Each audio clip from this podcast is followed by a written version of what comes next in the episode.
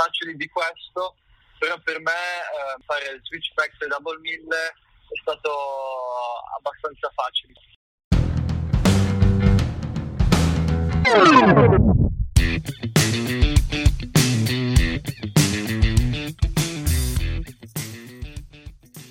Per godersi lo snowboard veramente come un pro, bisogna imparare da chi lo è davvero.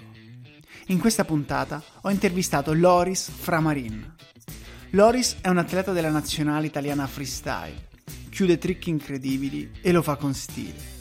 È uno che ama fare i 5,40 perché riesce a godersi la sensazione che gli danno quando sta a mezz'aria. Con lui abbiamo parlato di come si imparano i trick, della strategia dietro una gara del mondiale e di come si affronta il pre-gara, di come si vivono le sponsorizzazioni nello snowboard e molto altro ancora. Benvenuti in un nuovo episodio di Real Pro con Loris Framarin.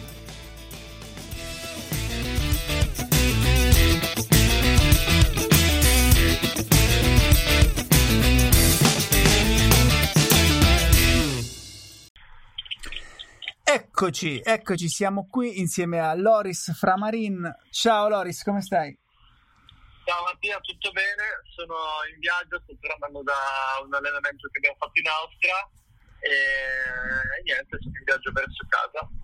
E mi hai detto che stai beccando anche un tempaccio, quindi eh, speriamo di non distrarti troppo in questa intervista. Sì, sì, beh, infatti proprio per questo abbiamo finito il nostro allenamento un po' prima per per questo tempo che c'è in sti giorni, proprio un disastro.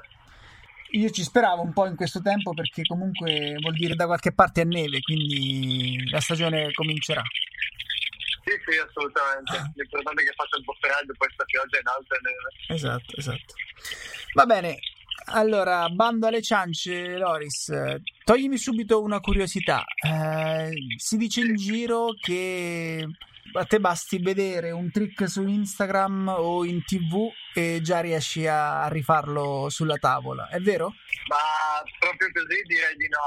Diciamo che tu vedi già un, un video di un trick e, e da quello che si può immaginarselo è un po' più facile da, da realizzare che partire da zero. Quindi può essere una mano avere un video per l'ispirazione e a volte va bene che capita che lo chiude la prima e a volte proprio non riesce a chiuderlo, quindi queste voci non sono vere. Ok, quindi diciamo che anche tu sei un comune mortale che deve allenarsi e provarli, insomma, i trick prima di chiuderli. E invece, qual è il tuo trick preferito in assoluto? Eh, allora, il mio trick preferito è, è il Switchback 5, è un trick imparato tanti anni fa penso che negli anni sia sempre stato e ancora è il mio preferito, proprio riesco a godermelo bene mentre lo faccio mi dà una super sensazione. Certo, io non riesco neanche a immaginarmelo. Tu dici goderselo mentre sei a mezz'aria. Chiaro, per me è difficile anche davvero immaginare come sia tutto il movimento. Quindi eh, stiamo proprio a due livelli leggermente diversi, diciamo, dai. E qual è invece il trick più facile e diciamo quello più difficile che, che, hai dovuto imparare? Qual è stato quello più facile per te? Eh, allora, diciamo che dipende sempre da che periodo sei e dal tuo livello. E, ehm, ovviamente ho fatto trick più facili di questo, però per me eh, fare il switchback e double mill è stato abbastanza facile. In quel momento eh, quando l'ho dovuto imparare ci ho messo proprio poco quindi per me è stato un trick molto naturale. Ok un trick naturale. Switch back double mill quindi parliamo di un trick che parte in switch eh, rotazione backside, quindi già ruoti con, con, con la parte cieca, tra virgolette, fai tre giri e due volte fuori asse, giusto? Sì, sì, è una double mill. Ok, double mill, una sciocchezza, è una cosa che ti è venuta naturale, bella. E, e quindi no, non oso pensare quale sia stato quello difficile, diciamo. Qual è quello di più difficile invece? E, allora, adesso sull'airbag sto lavorando su dei nuovi trick e se no parlando di quelli che ho già fatto su neve, um, diciamo che sia backside che switchback triplo sono i miei due trick più difficili. Il trivi, certo, certo, chiaramente. E, ehm, ma quindi, vabbè, a, a, al di là del, dell'ispirazione che, che, che, puoi avere da Instagram o, o dalla TV, a parte il talento, come si fa ad imparare un trick? Ecco, tu mi hai nominato l'airbag, si, si provano prima quindi su un airbag e poi su neve, giusto? Ma allora diciamo che non è necessario né la palestra né l'airbag, sono strumenti che ti, ti aiutano ad avere una percezione del tuo corpo migliore, quindi quando sarai su neve sarai avvantaggiato rispetto a, a non fare queste cose. E, e per, per, i trick bisogna seguire una progressione eh, fatta bene, nel senso noi dobbiamo costruire il nostro livello come una piramide, diciamo, quindi partire bene dal superpista, eh, iniziare pian piano con i salti piccoli, no? e pensare ad aggiungere tasselli, eh, essere più comodi a imparare le cose, quindi senza saltare passaggi. Quindi andare gradualmente ad aggiungere come se fossero tutti mattoncini Lego per andare a costruire il nostro trick gradualmente. E invece, che vuol dire per te imparare un trick per lavoro? Cioè, che significa eh, doverlo fare per mestiere? C'è, c'è una differenza tra il far, imparare, fare un trick per pura passione o, o no, e noti delle differenze nel doverlo fare magari perché devi portarlo poi su qualche competizione? O è la stessa cosa? O è solo passione? Diciamo che eh, i trick che facciamo sono, possiamo sceglierceli noi, quindi non, ehm, non avendo nessun obbligo eh, viene da parte nostra la voglia di, di voler imparare quel trick e i nostri allenatori ci danno una mano a fare quello, però è sempre voglia da parte nostra, quindi la passione c'è sempre per imparare i nuovi. Quindi quello che, che guida diciamo è sempre e comunque la passione.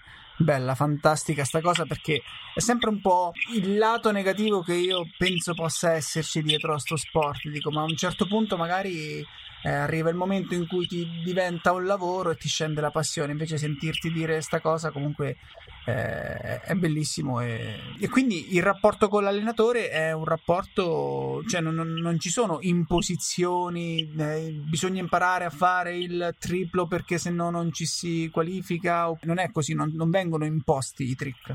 No, no, no. Allora diciamo che trick che bisogna imparare lo sappiamo già noi di nostro e noi possiamo scegliere tra questi trick qua quale, quale vogliamo fare, quale ci piace di più e i nostri allenatori ci danno una mano a, realizzare i trick che, stiamo pensando.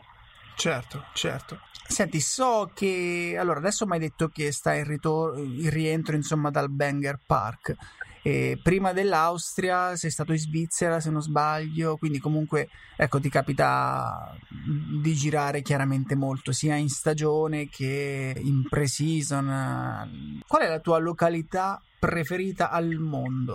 Allora, il mio resort preferito è Mammoth in uh, California, in America, per svariati motivi. Il comprensorio è veramente grosso, con tantissimi park e mm, quando ti capita la giornata slash è veramente imbattibile come posto veramente divertente e sai di essere un posto in cui hanno fatto la storia dello snowboard e snowboardare là è proprio fighissimo. Fantastico. Invece in Italia qual è il posto che, che preferisci? in Italia l'Alpe di Siusi è il mio snowboard preferito. Siamo siamo ormai diciamo, quasi di casa lì ormai da quattro anni e quindi ci sono molto legato. Ho una, ho una linea di salti molto, molto bella e, e, utile per noi come, come strumento di allenamento. E infatti io, io, sinceramente non sono mai stato a Seiseralm, ma vedo dalle storie, vedevo dalle storie perlomeno l'anno scorso, la stagione scorsa, che, che il parco era veramente tenuto al lucido, era eh, una cosa bellissima, insomma, quindi Sì, sì, eh, diciamo che quando c'è hashtag di mezzo loro sono molto precisi e metodici, quindi quello che fanno lo fanno sempre molto bene. Senti, eh, ok, eh, invece parliamo di tavole. Hai come sponsor K2, eh, quindi non, non, ti chiederò qual è il tuo brand preferito, ovviamente. Però eh, parlando invece di tipologia tavola, qual è quella diciamo che preferisci? Qual è, qual è la tipologia di tavola che più si adatta a te e che ti piace raidare, insomma?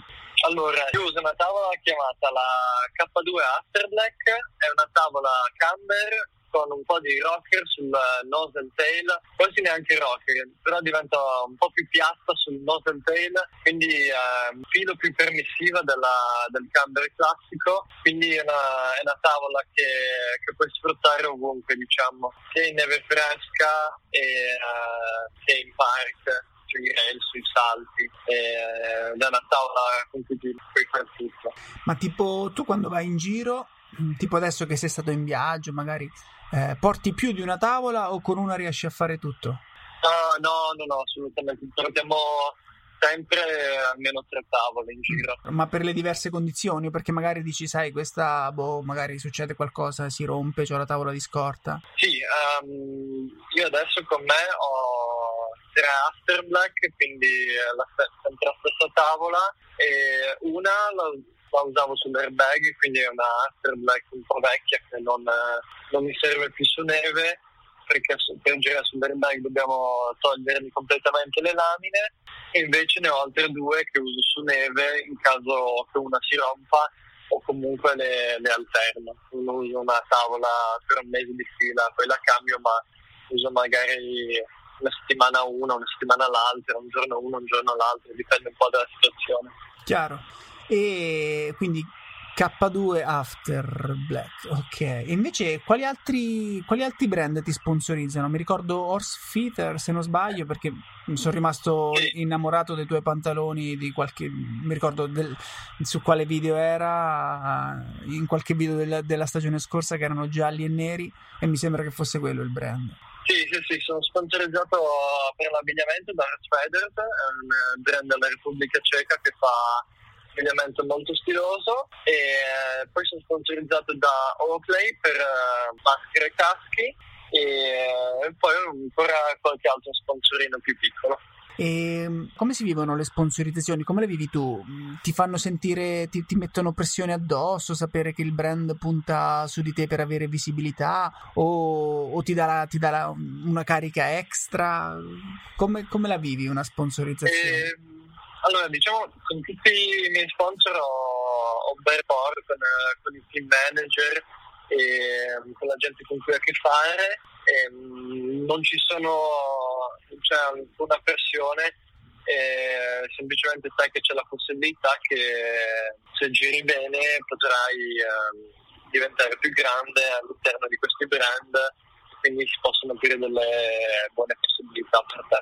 Quindi niente pressione e molto rapporto umano, bellissima sta cosa. Comunque io penso che sia mh, mm, anche lo snowboard in sé che mh, mm, c'è uno stile di vita, eh, cioè è uno sport legato a uno stile di vita che permette questo rapporto umano che va anche al di là delle eh, ragioni economiche poi che ci possono essere dietro una collaborazione. Secondo me il bello di questo, di questo sport è questo, insomma. Sì, sì, sì, è un ambiente molto tranquillo. Invece parliamo della, di quest'ultima stagione. Adesso mi è tornato in mente quel, quel tuo video con, con quei pantaloni gialli e neri, fantastici. Ma questa stagione è stata purtroppo breve per tutti e, e quindi immagino anche per te o per i pro, eh, per i veri pro, insomma. Ci sono state cose che magari ti sono rimaste incompiute, volevi fare qualche trick in più, volevi portarti a casa qualche titolo e che purtroppo sono rimaste incompiute a causa del Covid? Eh, sì, allora diciamo che trick c'è sempre un trick nuovo che vuoi imparare e quindi a causa di questa stagione corta non siamo, non siamo riusciti come anche i miei compagni a riusciti a trovare tutto quello che volevamo ma per quello c'è sempre tempo e sì, eh, riguardando le gare eh, ci, ci, sarebbe stata ancora una o due possibilità di, di fare questi risultati, però anche quelle ricominceranno tra poco, quindi sentiamo. Stiamo carichi, allora teniamo la carica. E, yeah. Senti, restiamo sull'argomento gare. Come si svolge una gara di, di, freestyle, sia slopestyle che big air? Insomma, ci sono delle qualificazioni o si va diretta, o è direttamente. Come funziona, insomma? Allora, prendiamo una gara di slopestyle che sono le mie preferite. E, mm, allora, diciamo che noi molto spesso, essendo Coppe del Mondo, dobbiamo, dobbiamo fare dei viaggi lunghi, quindi ci prendiamo un giorno in più per adattarci magari al fuso orario, per riposarci dopo un lungo viaggio. E, um, quindi arriviamo, abbiamo un giorno di riposo, poi abbiamo due giorni di training in cui possiamo provare il course, um, capire cosa vogliamo fare e iniziare a, a provare le nostre run e cercare le, le più volte possibili da, da avercele bene per le qualifiche. Dopo queste due giornate di training c'è la giornata di qualifiche in cui eh, partono tutti i rider e eh, si dividono in due hit, quindi due gruppi.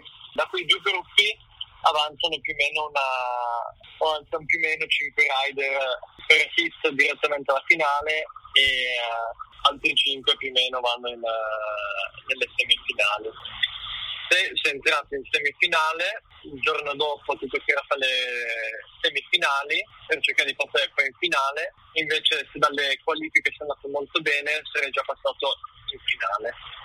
E, e quindi si fa un giorno qualifiche e il giorno dopo semifinali e finali. Ok, e di solito tra, tra una run di qualificazione e una run eh, fin- della finale eh, ci sono run diverse o, o, o, si può, o, si fa anche la stessa perché magari eh, si fa un, buon, un, un, ottimo score in semifinale si prova a riproporre la stessa run anche in finale?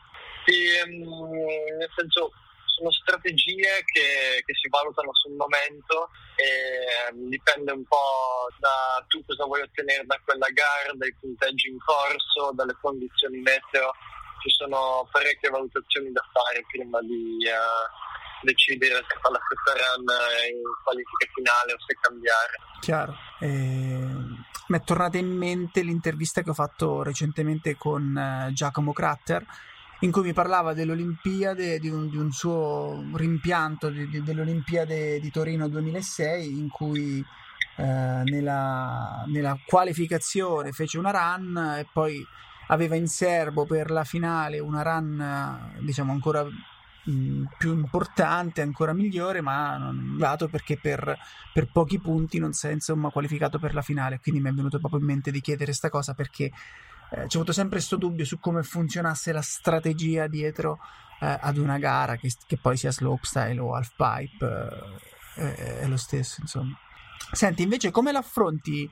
Ehm, la gara, anzi il pre-gara a livello fisico e soprattutto mentale. Io penso che tutti mm, pro e non pro abbiano un po' di ansia prima di una competizione. Tu come la, come la affronti la, l'ansia pre-gara? Eh, allora, diciamo che l'ansia può essere gestita a tuo favore e puoi trasformarla in grinta e, e voglia di chiudere e, e, di far bene, quindi ehm, quest'ansia può diventare anche utile. La cosa importante è che tu mentalmente sei in grado di farlo.